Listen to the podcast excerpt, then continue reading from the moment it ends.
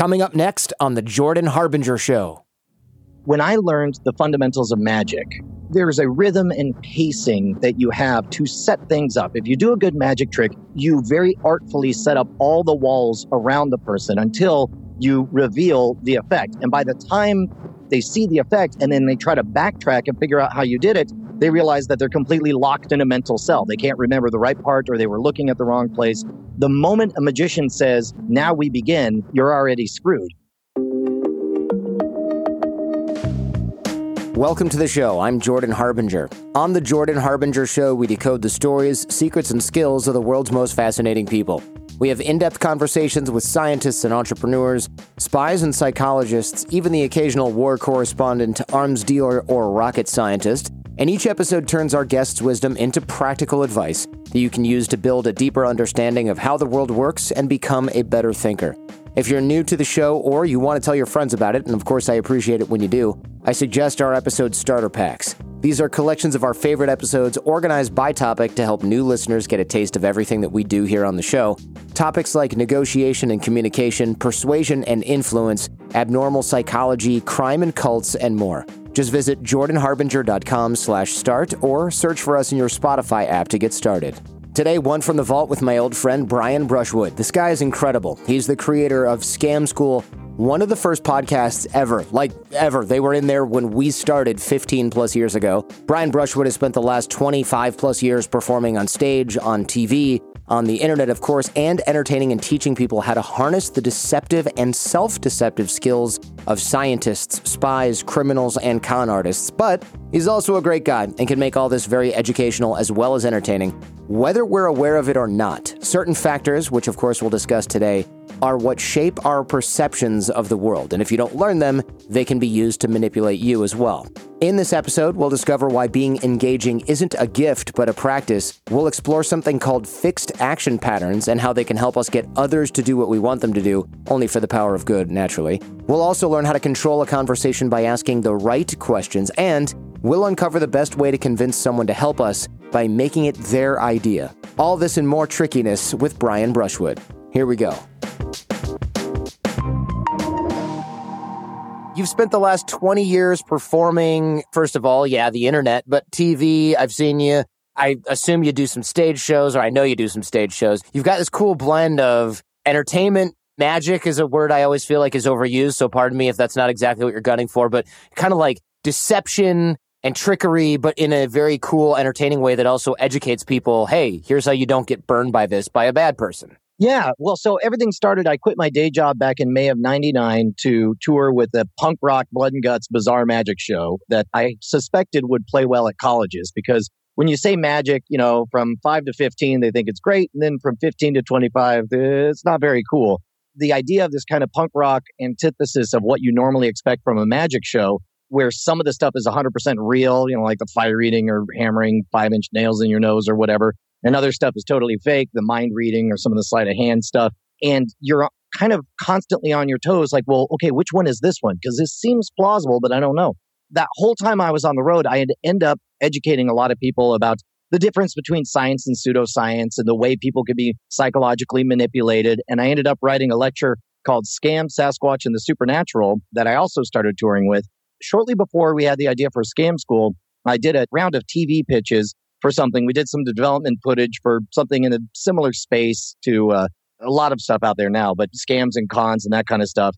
And I could just tell that there was something that was so slow motion about the television environment where I could watch these decisions made by committees that we were doing the obviously wrong way to handle stuff. But it's like, well, that's what this guy's job is, and you got to do this or whatever. And it was so frustrating when they got a real bland product and passed on it that I just got to start hosting a show. And so I mentally, I wrote a list. Okay, what is the first thing people are going to want out of a host for a show? And then the first item was they need to have already hosted a show. And so realizing that, I was like, okay, well, then YouTube just popped and podcasting is new. I'm going to decide I have a show called Brian Brushwood on the Road.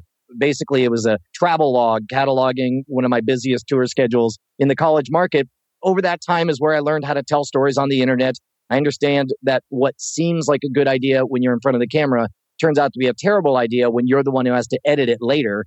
So you learn to back up, restart, make it easy for future you to fix stuff. And then out of that, once I got some experience, I realized what people wanted the most every time I talked to them is just to learn a couple of cool tricks themselves, to have that opportunity to be the most interesting person in the room. Oftentimes, the MacGuffin is to pick up the girl or to get the girl's phone number or whatever. For me, especially being a married guy, I figured it would make more sense if the MacGuffin was a little more neutral. So it's all about winning a free beer at the bar.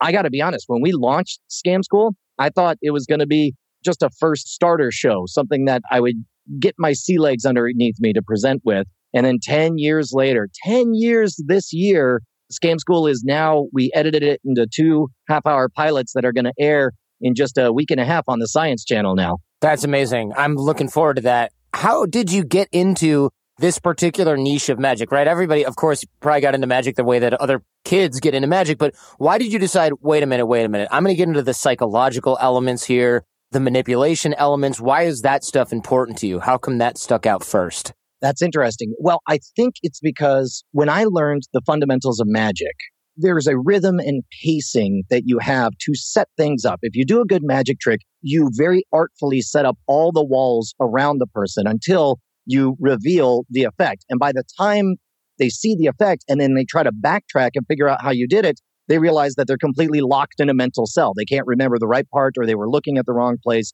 The moment a magician says, now we begin, you're already screwed. And I found that fascinating. And I was utterly fascinated when I found that bleeding into other aspects of life. When I worked at the movie theater when I was in high school learning magic, there was somebody who came in saying that he had a poker game later that night and he needed to get change for a 20. And, and meanwhile, his wife walked down to the other end of the counter and was asking about the candies. So the other guy walked down there and there was this rhythm and flow to the back and forth of, oh, no, no, no, I gave you that 10. Here, let me give you two fives for the 10. We'll switch these. Remember that? We'll go, okay, there we go. That balances out. That's even. And in that moment, there was this inherent trigger where I felt this chill and I was like, this feels like a magic trick. And I couldn't understand why. And now I realize it was because of the priming, because of the pacing, because of the carefully selected language. Also because I had been trapped in a cell bit by bit because after he left, we counted the till and I had lost $50. And I was like, that's amazing. That's when I realized that the structure of a magic trick, that the art of deception was not limited just to magic itself. I wasn't there yet. Obviously, I got taken, but I realized that if I could educate other people, if other people knew magic the way I knew magic, then that would put them in a position where they would have that low grade alarm ready to go off at all times. So I became fascinated with the structure and the psychology behind scams, partly to, you know, learn how to defend and how to tell other people to defend themselves, but also to enhance the quality of my performance because those fundamentals, I realized like once I had written my stage magic show, I thought it was good, but I made the mistake of thinking that just because you had a good show, people would show up and react as if it was good. And then I realized that it's a three hour con of sorts in that the moment you show up to a venue, you are being primed for what to expect. If you show up and there's a bunch of kids walking around and it's sparsely attended, then you are going to think, well, this is a crap show. This guy just showed up and there's nothing good. But if you show up and there's a packed audience waiting to get in, there's giant banners announcing the accolades of the person who's about to perform. There's assigned seats and then the theater opens and you walk in and there's a video showing the highlights of this person's career and all the reasons you should have heard of him before now. That primes you in a place to where it teaches you to be behaved and it sets you with an expectation of this is going to be good and I'm going to be amazed. And that is what made the biggest leap forward in the quality of my performances is recognizing that every venue is different and that what you need to do is guide the experience far before that moment you walk on stage. That makes total sense. It's amazing that the experience for a magic show, for example, it starts when you walk in the door. It starts right when you get there. I've been to a bunch of magic shows and now that you mention it, there is always a little something in the beginning. It's never quite like, okay, sit in theater seats, wait for show to start. It's always go downstairs and have a drink. And then one time server came by, messed up our order. And then the guy running the show, the chief magician or whatever, came over and was like, I heard your order got messed up. I'll fix it. Don't worry. Thanks for coming out. Da da da. And I thought, oh, that's cool. And I went back to that same place for a different type of show. And what happened? The server came over, a different guy, and messed up our order a little bit. And the head magician came over and said, I heard your order got messed up. Don't worry, I'll take care of it. And I remember thinking like, man, this place just can't get it together. And now in the back of my head, I'm like, wait, what was that about? Was there some little trick in there? And you just never know, right? You just That's interesting. Well, and, and I think that's one of the delightful things about magic in general is it's one of the few spaces where it's inherent in the rules of the game that everything is up for grabs, that you can argue over whether the show begins the moment they buy the ticket, whether the moment they walk into the theater, the moment the magician walks on stage.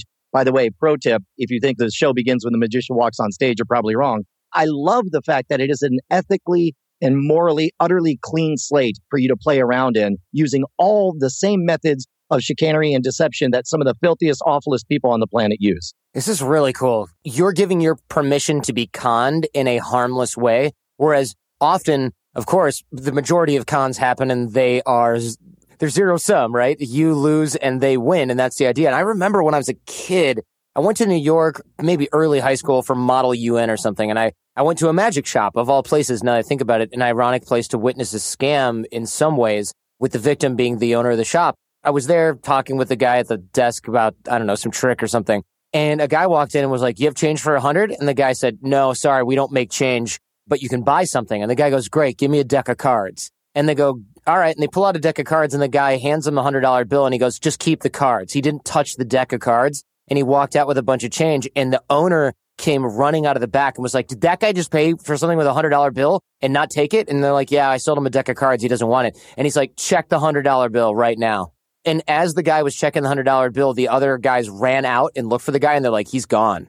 And they were like, damn it, this is a fake bill. And they were cursing up a storm. And I thought, wow, of all the places to pull a scam with a counterfeit bill, a magic shop is a ballsy place to do it. Yeah. Well, the good news is, is that even if he got caught, magicians not known for their physical fitness. I'm pretty sure the guy could have outrun him. The reason he was probably gone is he was probably next door getting changed for a hundred at a place next door. I mean, this is New York in the 90s those brief moments when you see how people take advantage of social structures like that are so extraordinary. There was one back, I don't know, 15 years ago, back when CD stores were still a thing. There was a Sam Goody's that I was in the place with a couple of magician friends, and we all saw the same thing happen. We all saw this group of like four or five teenagers getting ready to leave. They walk through and they're sauntering through the checking for shoplifters equipment and it beeps and flashes. And then they kind of look up confused. They're like, what the hell is this? Sure enough, they have their bags checked out and they're like, yeah, we don't know. And then they walk through and it's fine. And I was like, that's weird. And then my friend who just happened to be looking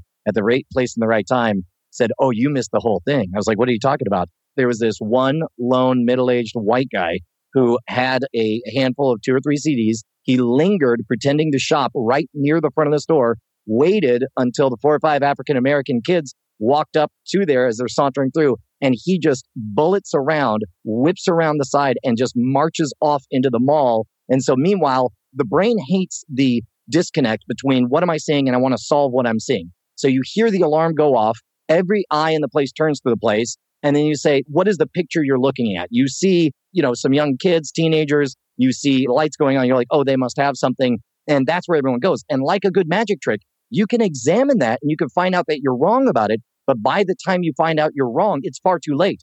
There's no way for you to go back and reconstruct the rest of it. Right. This is our brain confirming a little bit of bias here, right? Because the alarm goes off and someone says, oh, okay, well, you know, I'll just check their bags. Doesn't mean they're shoplifting.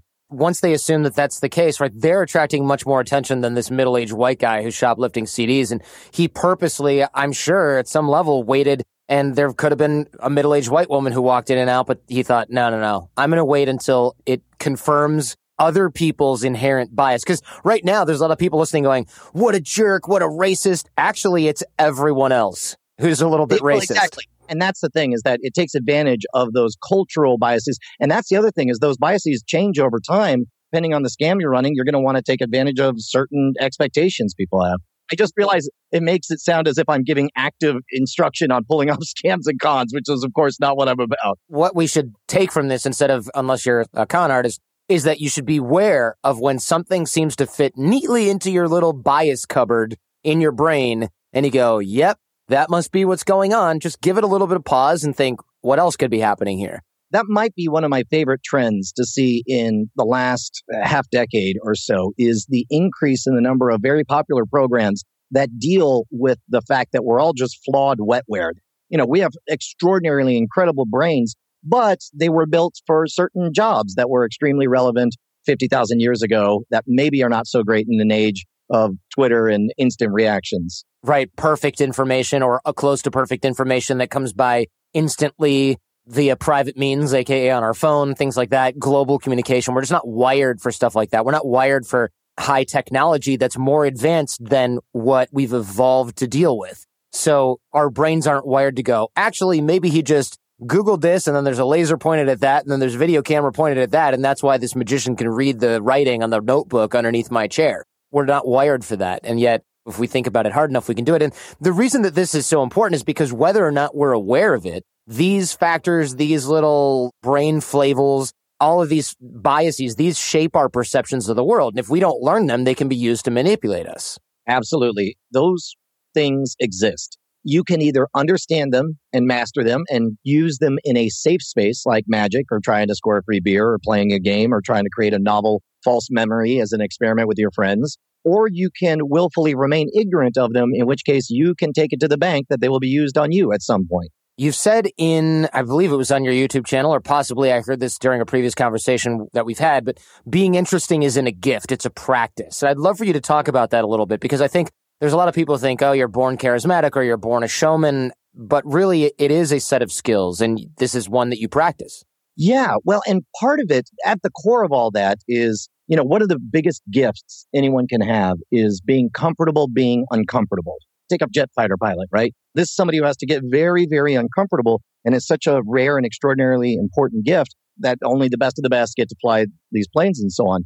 But when they're in the middle of pulling, you know, six G's or whatever, they're not having a great day, but they understand they can back up and say, okay, what is happening to my body? What is happening in my field of vision? How is that affecting the controls or whatever?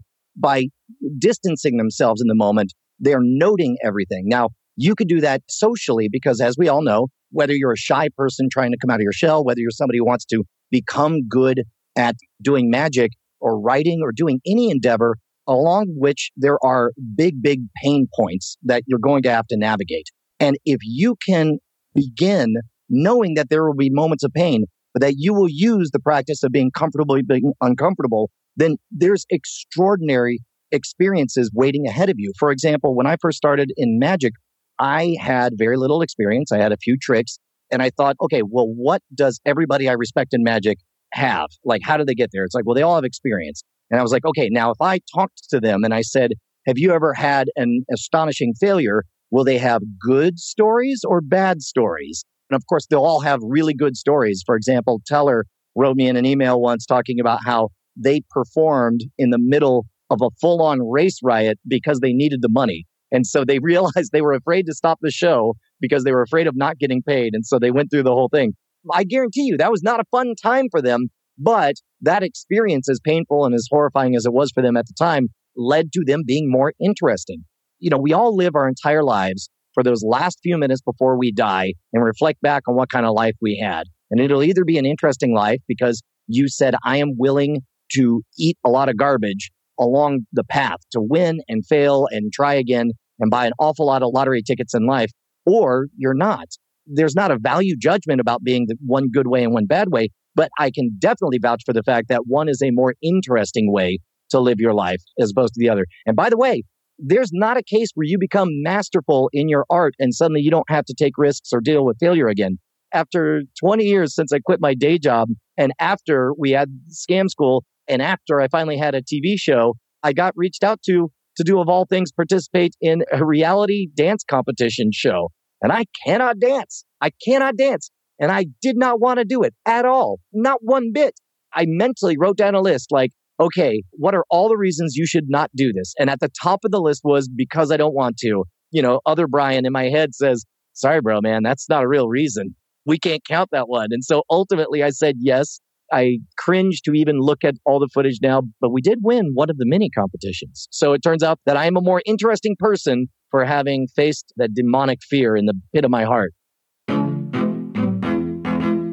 You're listening to The Jordan Harbinger Show with our guest, Brian Brushwood. We'll be right back. This episode is sponsored in part by Human. That's HVMN. These are drinkable ketones. I, yeah, look, I understand you don't even know what that means. I was skeptical at first, but I can definitely tell something is different during workouts. Also, I'm not as hungry later in the day. I'm in a better mood. Ketones gives you focus for work that's different slash better than coffee. Whenever anybody says it's brain fuel, I'm like, okay, you're probably just full of crap. But look, even Lance Armstrong uses it, so you know it works. But it's not a banned substance or anything weird like that. It's just something your body naturally makes, just not in the same quantity. I even thought it was the coffee giving me a boost initially, because, you know, coffee does that. But I tested it, anecdotally, of course. And it really is this stuff that's making me feel less, I don't know, angsty, more focused. I'm not sure what to make of it other than they are on to something. So far, the stuff definitely works. I'm really in the zone when I work out, especially. It's been a dozen times I've tried it so far. Not a coincidence. Really liking it. Besides, it tastes horrible, vile. So you know it works. I mean, if the ketones don't wake you up in the morning, the taste will wake you up in the morning. They've also got a government contract. Special forces guys are using this stuff, and a lot of extreme athletes use it as well. For 20% off your order of Ketone IQ, go to hvmn.com, promo code Jordan. Again, that's hvmn.com, promo code Jordan for 20% off Ketone IQ. This episode is sponsored in part by Squarespace. Have you ever thought, I'm just an ordinary dude or dudette? Do I really need a website? The answer is a resounding yes, especially if you run a business, you do freelance work, or even work as an employee. A website is indispensable. Having a website will make you easier to find and it'll make you more hireable because it builds your credibility as well as your personal brand. And whether you think those are annoying or cringe or not, they exist. You'll definitely stand out in the sea of resumes if you have your own website. It's never been easier or more affordable to create a website with Squarespace. You don't need to know how to code. With Squarespace, just pick a template, a design theme, then customize it. Squarespace has all the tools you need to get your personal site or online business off the ground. You can even generate revenue through gated members only content, manage your members, send email communications, leverage audience insights, all in one easy to use platform. I'm not even scratching the surface of what you can do on Squarespace. Give it a try for free at squarespace.com slash Jordan. That's squarespace.com slash Jordan. Use the code Jordan to save 10% off your first purchase of a website or domain. If you're wondering how I managed to book these amazing folks for the show, it's all about the network. I've got a lot of authors, thinkers, and creators here every single week, and I'd love to teach you how to make and maintain connections. The course is free over at jordanharbinger.com slash course. Yes, I want to teach you how to network in a non-schmoozy, non-gross way, but I also want to help you inspire others to develop a personal and professional relationship with you. The course will make you a better networker, a better connector, and more importantly, a better thinker. That's all at jordanharbinger.com slash course. And by the way, most of the guests on our show already subscribe and contribute to the course. So come join us. You'll be in smart company where you belong. Now, back to Brian Brushwood. Some of these concepts remind me of what Commander Hadfield, actually, who was on the show earlier and is a test pilot, to use your exact analogy here, he spoke about that a lot, compartmentalizing this, being able to kind of separate these things in your mind. I know that these concepts also lead back to your stage shows, not just becoming an interesting person, for example, but we talked about Cialdini's fixed action patterns. Another guy who's also on the show, super interesting thinker. Can you tell us about these fixed action patterns and how these are used, what these are? Oh, sure. As a matter of fact, I'm sure many of your listeners have already read Robert Cialdini's amazing book, Influence. He just came out with a new one 20 or 30 years later after the first one called Pre-Suasion, which is excellent as well. Pre-Suasion really talks about a lot of the stuff that I had figured out intuitively I performed for a show in West Virginia and I had developed a magic show that was intentionally countercultural, running in the opposite direction of what every other magic show was doing.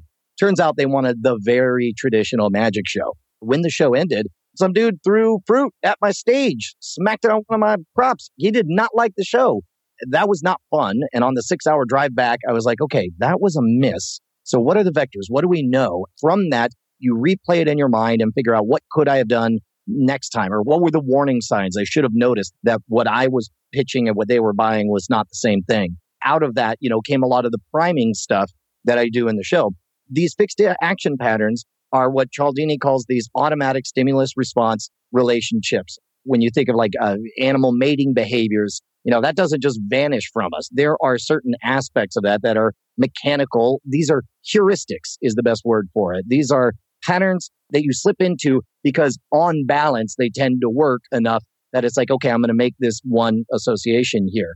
Out of everything Cialdini mentions in um, influence, and some of them, you know, he talks about the liking fixed action pattern. If somebody likes you, they're more likely to grant a favor or something. If you are similar, if you both happen to have the same birthday, that kind of thing makes a difference. There's also reciprocation, the idea that if you give someone a token, and it doesn't matter how big or small it is, if you give them a gift, they will want to balance the scales. And in the case of Scam School, what we do is give the gift of something interesting. So people ask, how do I begin performing magic at the bar? And I say, well, do an old salesman's trick. Remember that the person asking the question is the one in charge of the conversation. So what I'll do, keep in mind, I am the host of a show called Scam School, but you could steal this whole script and just talk about this show called Scam School that you saw.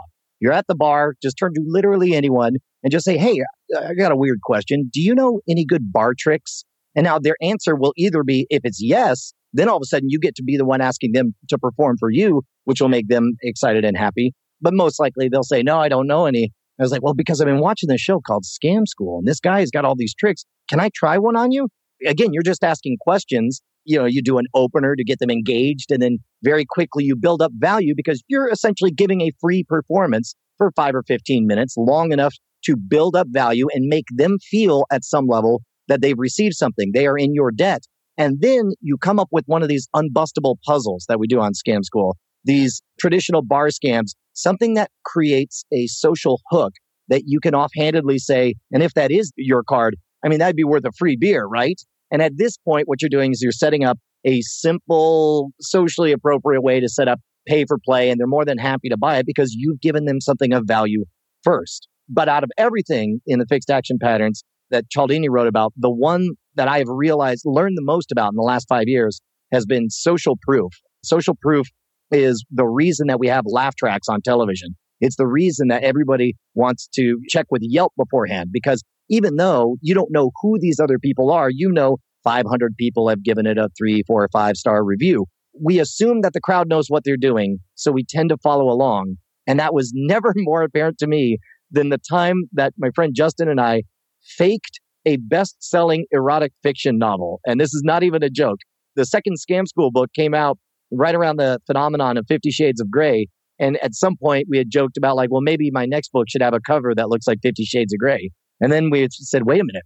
What if we just wrote a crappy knockoff of Fifty Shades of Grey? Because there were crappy knockoffs of Fifty Shades of Grey populating that top 10 on, on the iTunes bookstore. And then we realized, wait a minute. What if we don't even write the book? What if we have the internet write the book?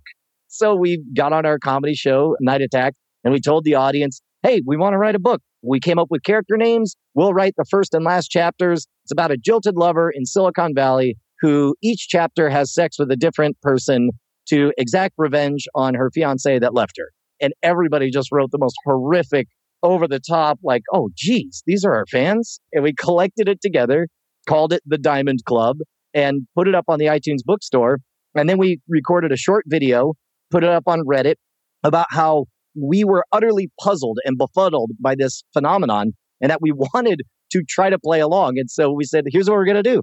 We've made a book. We haven't read it. Here's some clips of it. It's ridiculous. It's outrageous. But then again, so is Fifty Shades of Grey. Poorly written, all those tropes. And it's like, but if you want to stir the pot, if you want to play with fire like we do, here's what we're going to do. We're going to release it today. Everybody buy it at exactly 2:30 p.m. It's 99 cents and it should get into the top 10. Once it gets to the top 10, who knows, maybe it'll catch fire and confuse lonely housewives or something. And sure enough, you know, the thing blew up to the front page of Reddit, then it exploded. And so we ended up selling tens of thousands of copies of this thing.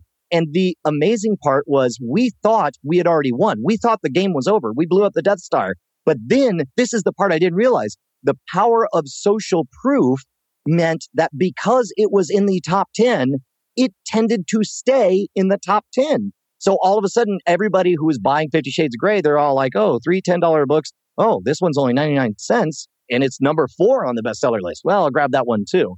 And so because so many people were buying, going along with the crowd, obeying that social proof, that eventually on that little line at the bottom that says customers also bought, it used to be all of our fans books, you know, the scam school books and so on. But then over time, customers also bought became nothing but other romance novels. And we realized that we had finally reached the intended audience. You know, everybody who bought it as a gag, you know, they left a five star review talking about it as the best since Fifty Shades of Grey. And then people who felt like they were swindles, they gave it one star. But to me, the fascinating ones are the people who gave it three stars, people who never knew that this was a gag, who never knew that there was no Patricia Harkins Bradley, but they read the book and they were like, yeah, it's pretty good. It's got some steamy scenes. I give it a three. Like that was amazing to me. And that's all straight up the power of social proof. That's incredible. And look, we don't even think of it as social proof. We think, well, of course, I'm going to let other people vet which novels and apps are the best. If I'm bored and I know I'm going to be stuck somewhere for a while and I'm sick of reading, which rarely happens, but I'm like, oh, I need some sort of mindless game, right? I don't look at every game in the App Store. I just look for the top 10 and I download three of them and then I play them for half an hour until I get bored. Those games have millions of users who are doing the exact same thing.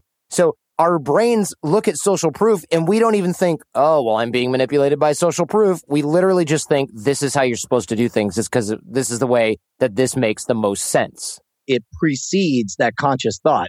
In Daniel Kahneman's book, Thinking Fast and Slow, he calls it system one and system two. You got your one gut instinct system, the one that just reacts. You just happen to know. It's like, yeah, no, of course it's like that because I've seen this kind of problem before and they always go like that. So it's got to be like that. And then system two is the more plotting one, the one that says, hold on, let me go through, bleep, blop, bloop. Yep, that's how you do it. Okay. They are not the same level of intelligence. One can be much more easily manipulated than the other.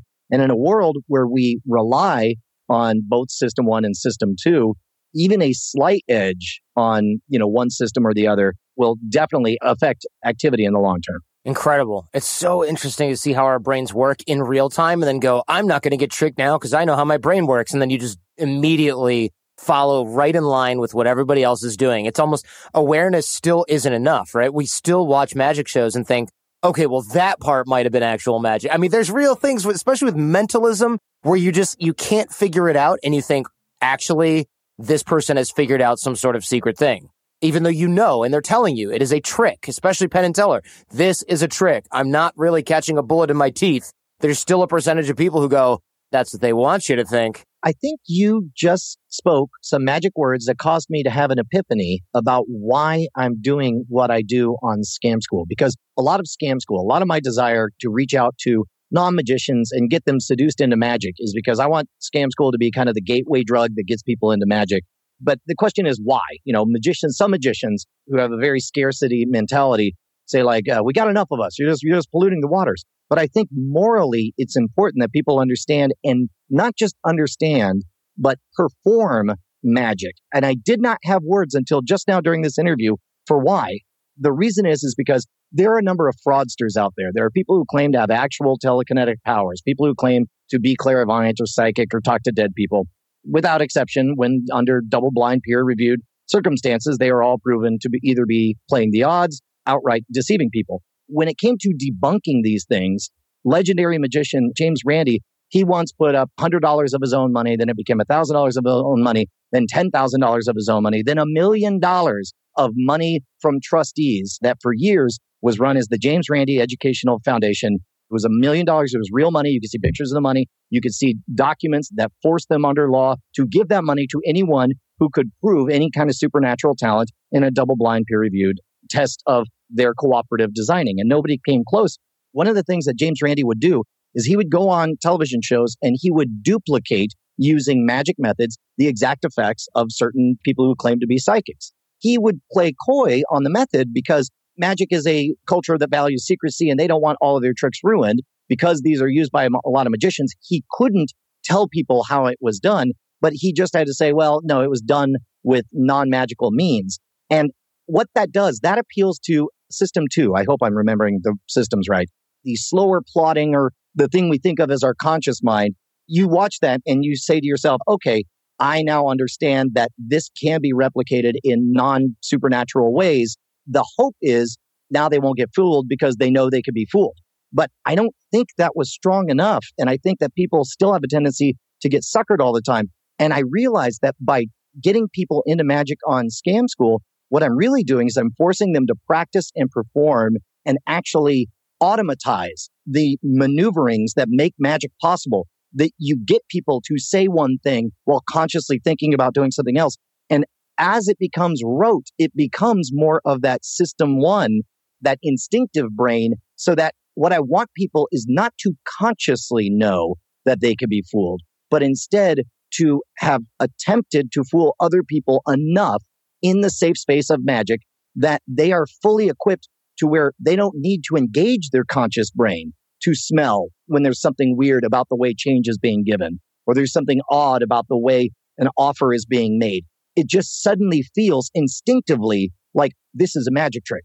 I guess that's why I'm doing all this is because I want people to have that low grade radar against fraud at all times because they've engaged in a benign form of fraud so much with their friends. To throw this back to what you mentioned earlier, it was like when you got conned the first time and you said, this feels like a magic trick. There were little subtle things as sort of a Malcolm Gladwell blink type thing where it's like, you're not detecting this in real time, but it's maybe your brain saying, huh, this person's talking like they've done this before. So it doesn't seem as spontaneous as it would feel if they were really just confused about the math.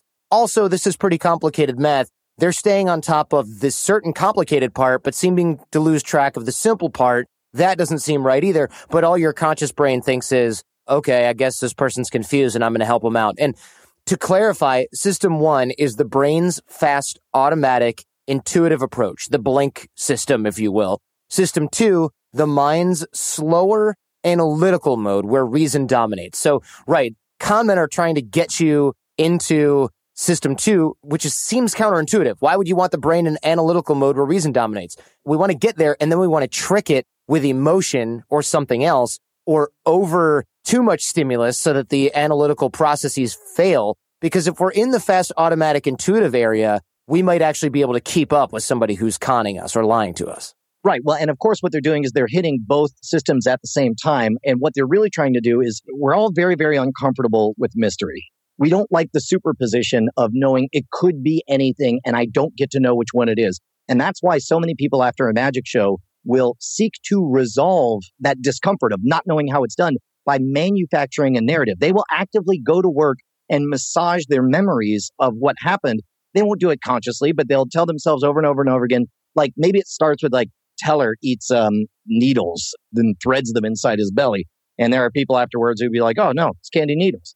By the way, this is all straight out of Penn amazing monologue that he gives on fire eating he says that it's the skeptics that are comfortable with the mystery and other people want to resolve it so much that they manufacture a narrative and whether it's true or untrue they will resolve it by massaging their memories and stuff to make that work. And so what the con man does is he creates a problem for system 2 but meanwhile gives all the cues on system 1 that will instantly resolve it. The, the cues on system 1 indicate trustworthiness openness oh he's in a rush he said you know, he needed this. He gave a reason for this. He's a nice guy because, you know, he mentioned we both have the same birthday, all this stuff. All that speaks to system one, that instinctive heuristic that spells trustworthiness. And as a result, that shapes system two saying, yeah, it is kind of weird that he needs $20 for gas at this moment, but everything else feels right about this. So I'm just going to give him 20 bucks. I'm sure it'll be fine.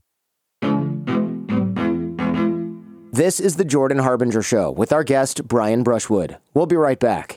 This episode is sponsored in part by BetterHelp Online Therapy. A previous business of mine fell apart several years ago, and I was like, okay, how am I going to pay for stuff? How are we going to recover? How do I get back on top? My identity was all messed up. I was a ball of anxiety.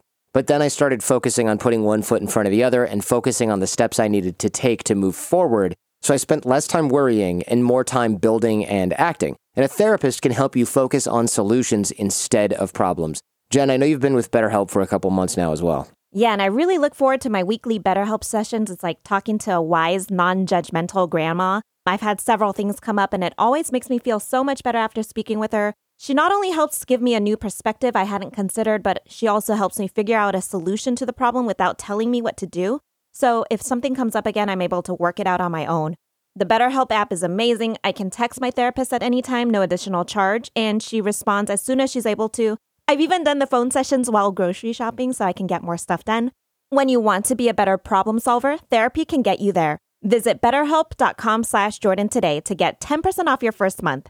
That's betterhelp.com slash Jordan. This episode is also sponsored by Progressive Insurance. Most of you listening right now are probably multitasking, while you're listening to me talk, you're probably also driving, cleaning, exercising, maybe even grocery shopping. But if you're not in some kind of moving vehicle, there's something else you can be doing right now. Getting an auto quote from Progressive Insurance. It's easy and you can save money by doing it right from your phone. Drivers who save by switching to Progressive save over $700 on average, and auto customers qualify for an average of seven discounts. Discounts for having multiple vehicles on your policy, being a homeowner, and more. So, just like your favorite podcast, Progressive will be with you 24 7, 365 days a year so you're protected no matter what. Multitask right now. Quote your car insurance at progressive.com to join the over 27 million drivers who trust Progressive. Progressive Casualty Insurance Company and Affiliates national annual average insurance savings by new customers surveyed who saved with Progressive between June 2020 and May 2021. Potential savings will vary. Discounts not available in all states and situations. Thank you so much for listening to and supporting the show. Your support of our advertisers keeps the lights on around here, and I know those discount codes and URLs can be kind of tricky and annoying. They're always changing. All the sponsors are at jordanharbinger.com slash deals. The page should be searchable and readily usable on your phone. We just redid it. You can also search for any sponsor using the search box on the website as well. So please consider supporting those who support this show. Now for the rest of my conversation with Brian Brushwood. How do you suck people into your magic act? Can you paint the picture in our minds? Because you're obviously using these cues. Are you able to share any of these things? Yeah, sure. Well, I was lucky enough to build my stage magic show outside of the bubble of magic. I did a couple of magic competitions for little things, but in general, I wanted to perform outside of the traditional venues for magicians. So when I got started, I would perform just off of 6th Street. It was, first of all, on the street. Again, there would be a band that would take a break and I would go up and do 15 minutes and then pass the hat. And I realized that was a really challenging venue. Here I was, I had no tech, I had no way to prime the audience to convince them that they were really there to see me. I was an invader at somebody else's show. You had this entire room, the band plays for an hour and a half, they say, We're going to take a break. And then I get on stage and I realized my priming needs to begin immediately the moment I walk on stage. I knew I would be doing a straight jacket later, but I needed to engage everyone. So I bought one of those gigantic old fashioned marathon timers the ones that they would use at literal marathons. I bought one used for like $800 and I put it up on the side because I knew that even though I was acting like I was just moving stuff on stage, I was setting up a question and an expectation. I was speaking between the lines. Something's going to happen. Whatever it is, is going to happen. And then I would bring out, you know, a bed of nails, set it up on stage. I would take a board with nails all over it. And I would crack the stage in front of them for about five minutes. And then when it was time to start the show, I didn't want to push them. You know, you could push or pull. In the early days, I would say, Hey, could somebody from the band, somebody they know, could they like, you know, talk me up and then get it going or whatever?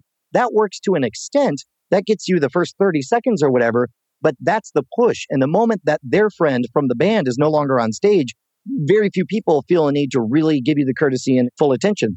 So what I did is I wanted to pull them. So I had no introduction. So I would get up and set everything up. And then I would light a torch and just spin it in my hands. And of course, in a darkened theater where people are normally accustomed to seeing music, people over the bar, there's noise or whatever, you could kind of feel this bubble of around three to 13 feet that you instantly have those people's attention, except for a, a few stragglers. And that's what I think of as the nucleus of crowd dynamics. No matter what situation I'm in, whether it's a community college and I'm performing in a hallway, whether it's street performing, whether it's at a trade show, whether it's in the middle of a, a VIP dinner at a conference, I always seek to make a nucleus around me. And in this case, in this venue, it was to light the torch and just spin it slowly, kind of lazily, and then wait until it felt uh, maybe 15, 20 seconds where you could tell enough people had gotten quiet that you felt this ripple. And then I would just put one finger up to my lips and go, shh. And it was the most powerful thing. It was like this wave comes over everything because there's fire on stage. There's clearly something crafted. Now you're being told very gently, you know, to shush. And then I begin my fire eating presentation. Every single thing in that fire eating routine is built because it doesn't ask anyone from the audience for anything whatsoever. I can perform that full routine in its complete for a wall and it doesn't matter. The purpose for that is for me to tell the story, the history of fire eating, and then I do a joke or whatever. And there's brief moments where I just kind of comment like, and then this guy did this trick. And then there would be a pause. I'd say like, you know, his audiences went freaking nuts. It was amazing. So there's a slight suggestion that if you've enjoyed reciprocation, if you have enjoyed the four or five things you've seen me do up in this first two minutes, it's okay to clap. And then when they do clap, they're immediately rewarded with like, now we're talking. And then we keep on going through the story, the history of fire eating. And then we uh, get to the end of that routine where it's always dead silent. Every single eye in every space is staring right at it as I say, Oh, I got one more. Let me try this one for you. It's, it's one of the hardest things I know. And then it gets a big reaction. And then at that moment, I now need to craft their expectations as to what this is and what they're watching. So I always ask the same question. We have an important distinction to make. We can either try some traditional magic or we could try some freaky stuff. And of course, 100% of the time, everyone just shouts freaky stuff. And that is so important because the next phase of the show is super gross sideshow stuff. I'm going to hammer a nail in my face. I'm going to stick a nail in my eye. I'm going to cut off my tongue and there's going to be blood everywhere. It's important because of that consistency. This goes back to Cialdini. Cialdini did an experiment in one neighborhood where he tracked recycling rates. And in one neighborhood, he just said, Hey, do you recycle? Okay, he took a survey. Great. In the other neighborhood, he did the same survey, but then people who said they recycle, they got a nice framed certificate to hang up in the place to remind them and thank them for being a good citizen who recycles. It's very difficult to look at that sign, to know your own actions and to know what you said and then not recycle. So as a result, those neighborhoods had more recycling. Likewise, it's very difficult for me to ask the audience, what do you want to see? Traditional magic or freaky stuff? And have everybody immediately shout freaky stuff. Once that happens, they don't get to pull all the way back and go silent or dead when I start doing something gross. They definitely asked for it. They have both social proof because everybody cheered for it. The clapping is coming along and we've primed the stage for the rest of the magic routine. It would eventually go on until I did my straitjacket escape. Again, I didn't want to hit them up out of nowhere afterwards to say, Hey, by the way, I need money. I'm going to pass the hat. So instead, I set it up as a challenge where I said, if I don't escape in under two minutes, I will not pass the hat and I won't ask any of you for a dime for today's performance. But if I do, all I ask is that each of you leap to your feet yelling and screaming and, you know, give me the standing ovation I've always dreamed of or whatever. So you've set up this contract. And so at this point, by the time the show is over, I've escaped just in time. It's, you know, maybe a couple seconds right up to the edge. And then you get a whole room of people jumping up occasionally. Sometimes it really lands.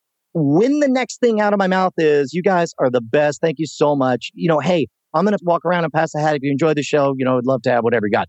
There has been between the lines a contract and an escalation that hopefully in a benign nature puts people in a state of mind where it's like, wow, this guy gave me a lot.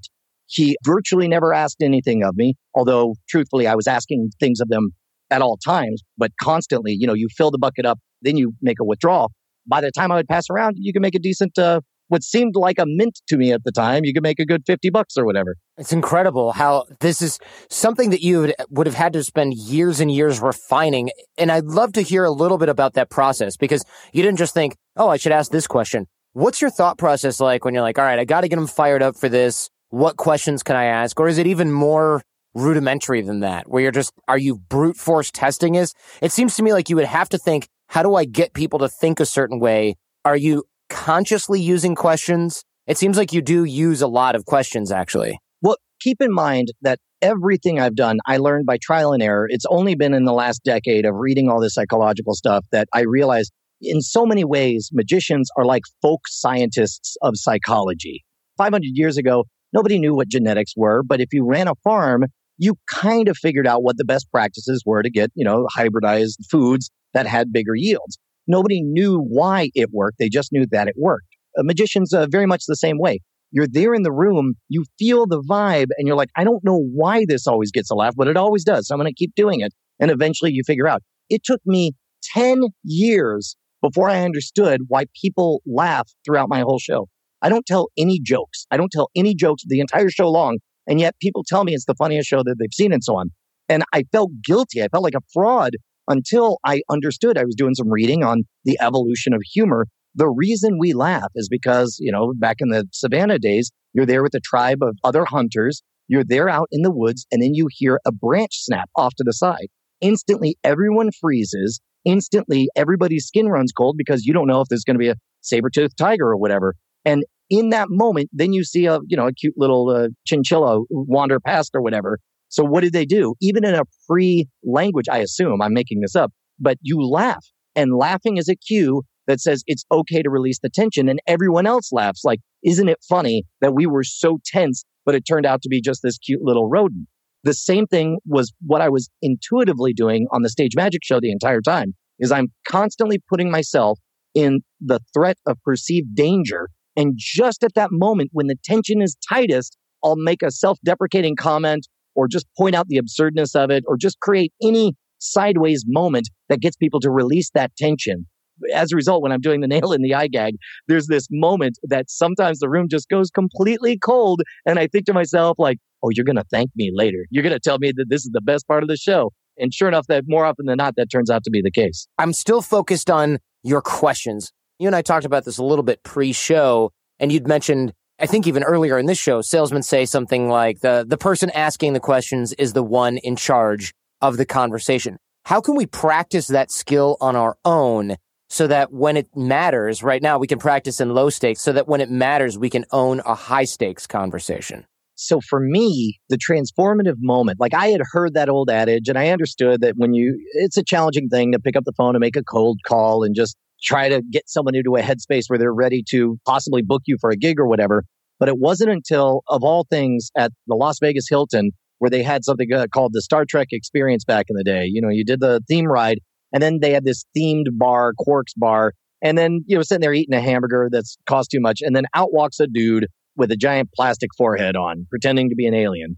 And I'm just like, oh, I don't want to talk to Alien Man. He's pretending like he owns this bar. And it's very, oh, so weird. And you watch him going table to table. And then finally he comes up to us. And I'm like, oh, this is going to be so awkward. It's going to be so awkward. And he just says, hi, where are you guys from? And I think to myself, oh, I know that. Austin. And he immediately says, like, oh, Austin's lovely. I once went to Barton Springs. Is Barton Springs still there? And I'm like, oh, I know the answer to this. Yes. And before I knew it, I was having a totally pleasant conversation. And I really enjoyed the five minutes I spent talking to an actor with a plastic forehead on pretending to be an alien because he expertly set up easy questions that always kept the conversation going. People think that the way to keep a conversation going is to learn to be able to bloviate like I'm doing right now. Just speak constantly into a mic, even though I'm in the room by myself. There are people who can do that. That's not the most universally beloved form of discourse that is out there. And instead, if you can ask questions that move things closer to what you want to talk about or and make other people feel important, what it does is it raises the fidelity of understanding between the two of you. If one of you asks a question, Hey, can I borrow the light board? And the other person says no, then that's it. You're screwed. But if you instead say, Hi, I'm doing a kids charity over in the gymnasium and we notice that there's no lights on. It looks like you guys are going out. Is there a way to get the lights on? And then now notice I'm not asking to borrow the light board. That's what I would have assumed would be the way to do it because I know how to turn on the lights. There's no light board here. I need a light board. And then that guy just says, no, I don't know who you are. I'm not going to give you a light board. So instead, you begin with, hey, it looks like you're here for a speech tournament or something. Do you have like just three minutes to listen to me? Explain my problem, walk through what are the things that are possible. And then finally, for me, this is, by the way, I'm talking about a real situation that happened where I realized that I had communicated ineffectively because I was asking for a light board and I didn't even want a light board. What I wanted was light. And I never got the chance to really say that because I hadn't asked enough questions to find out how much bandwidth does this person have? What are they capable of doing? How interested are they on, on helping? And then ultimately, the final question oftentimes is like, okay, I feel like you understand my problem. If you were me, how would you handle it? All of those little back and forths increase the opportunity for both sides to understand the other person so that they can both ask for the favor or get to success for both parties as fast as possible. I love the idea of not necessarily directly asking for something you need, but instead placing them or placing ourselves in a position where things naturally flow to us. I think the expression is water flows downhill. And of course, people want to solve problems with the least amount of effort and things like that. Tell us about your phone technique about changing our language to shape other people's response. This is a brilliant little practical that I think people can try to use this week, as long as they're on the light side and not the dark side. It has been amazing to me to see how many of the techniques of good communication that make magic work also work in very mm, I, I don't know, menial ways, whether it's dealing with a customer service rep in person or whatever. The biggest mistake I see people do is asking any question that it is possible for people to say yes or no to. They're hoping for a yes, but a no is possible. And then they just say no. Once that happens, that's like getting checkmated in the very first move. Instead, what you need to do is speak honestly and directly, have a good discourse back and forth, but get to a place where they fully understand your position. Because if you ask, can you just extend this warranty or can you validate this purchase? Can you remove this fee? Their default answer is always going to be no, because no is the easier of the two options. Yes means they have to open up the system and they have to bleep, blop, bloop, and they have to request authorization. They have to void the so and so. That's trouble. So when you say, will you remove the fee? Yes or no? What you're really asking is, would you rather go through a bunch of paperwork or would you rather tell me no? And the answer is they're always going to want to tell you no. But instead, if you refuse to get straight to your real question, but instead begin with a couple of lines, get their name, remember their name, talk to them directly as if they're an actual human being. You can hate the machine, but love the cog. It's not the cog's fault that the machine is garbage. It's not their fault that you spent four hours and ultimately got to a place where somebody told you a lie to get you off the phone. But it is important that you present this full story. So I always begin when I'm dealing with an issue that I'm super frustrated with. The moment they get on the phone, I make sure I get their name. It's uh, Janelle. Hi, Janelle. I'm Brian Brushwood. I need a superhero. Do you have just a few seconds for me to kind of bring you up to speed on what's going on? Now, of course, this is a yes no question, but it is her job to say yes. She can't do her job by saying no. So we get her saying yes. I'm like, great. Oh, do you need a customer number before we get started? Yes, of course she does. So she says yes. So I give that. I'm like, I don't know what's in here, but here's what's happened so far. And so I explain the story thus far. Then I still don't ask a question. If I do ask a question, it's to make sure she follows everything. Then I explain the challenge, the reason that everything I've done so far isn't working. And then I explain the deadline that is coming up. I explain about the boss who's going to fire me unless I can come through. I explain about all this stuff. And then finally, I get to a place. Now that I've given you all the information, doctor, what is it you recommend I do? I never asked for them to remove the fee, never asked them to do anything. What I did was I gave them a full analysis of my problem and I asked them for a diagnosis. I didn't say, what can you do for me? I said, what should I do? And the answer can't be get off my phone. The answer can't be call someone else. The answer has to be at this point, the easier of now they're not deciding, do I want to do paperwork or do I want to tell this guy to bug off? I guess bug off is still on the table, but that's the least attractive because now they become a part of this story. And because you've established that you know her name, that she will be named as part of this. So now it's like I could do 30 seconds of paperwork and just take care of this guy, or I can invest time, energy, and effort to tell a story, to argue with him or whatever. And once they understand the story, oftentimes the easier of the two solutions is to just grant your wish. Not that they're doing it in a begrudging way. Hopefully, if you've done your job correctly, you've explained your situation to the extent that they feel really good because it feels good to help other people. And when you present someone with an opportunity to do that, then you set both of yourself up to have a good exchange and to both come out winners. So never ask that yes or no question when you need help because since people want to solve problems in the most easiest way, and by solving problems, they mean just get rid of the problem, whether or not it helps you, then the easiest way is always to say no. But if we can structure a conversation in which the easiest solution is for them to actually handle it for us, now we're cooking with gas. Think about it this way. Every time you ever talk to a customer service rep, both of you have a problem. You have the problem you called about and they have the problem of talking to you. And so you want to make the easiest way to solve the talking to you problem to be to just help you out and fix this thing. Brian, thank you so much, man. This has been super fun. Absolutely, man. I'm Glad we finally made it happen.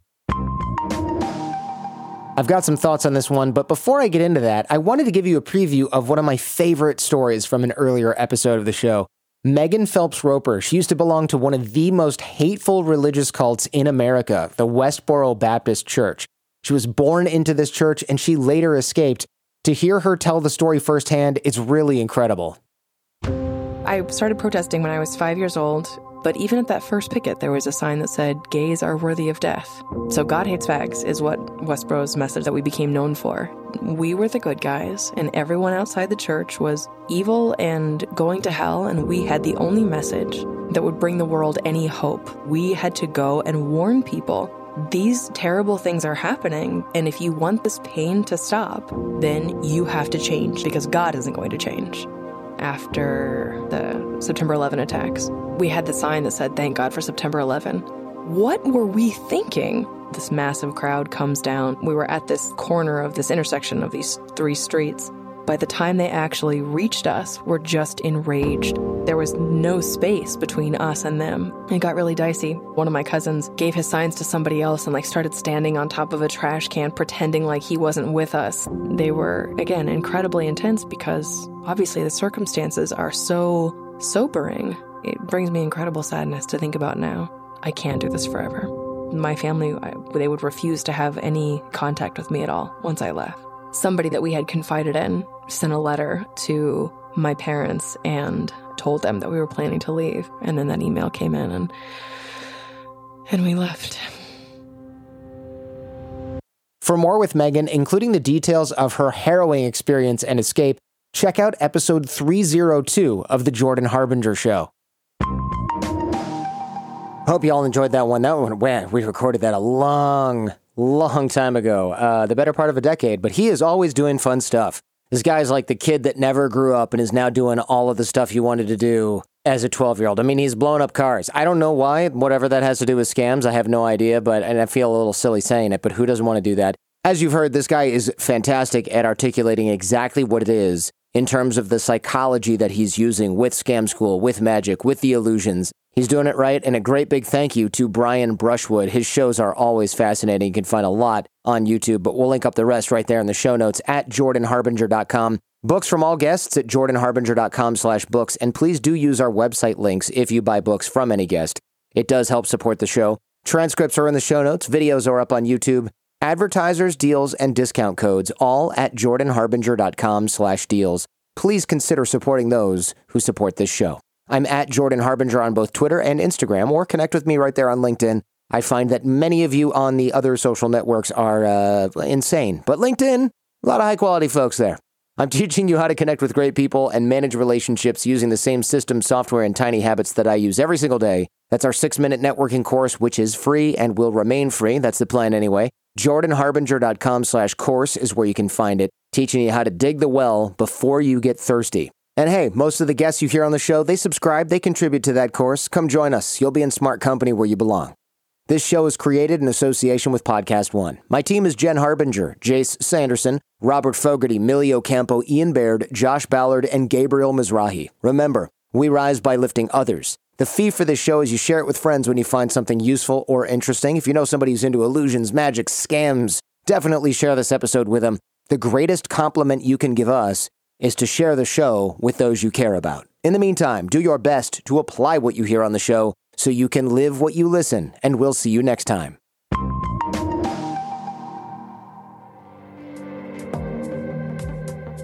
Hi, everyone. This is Jillian with Court Junkie.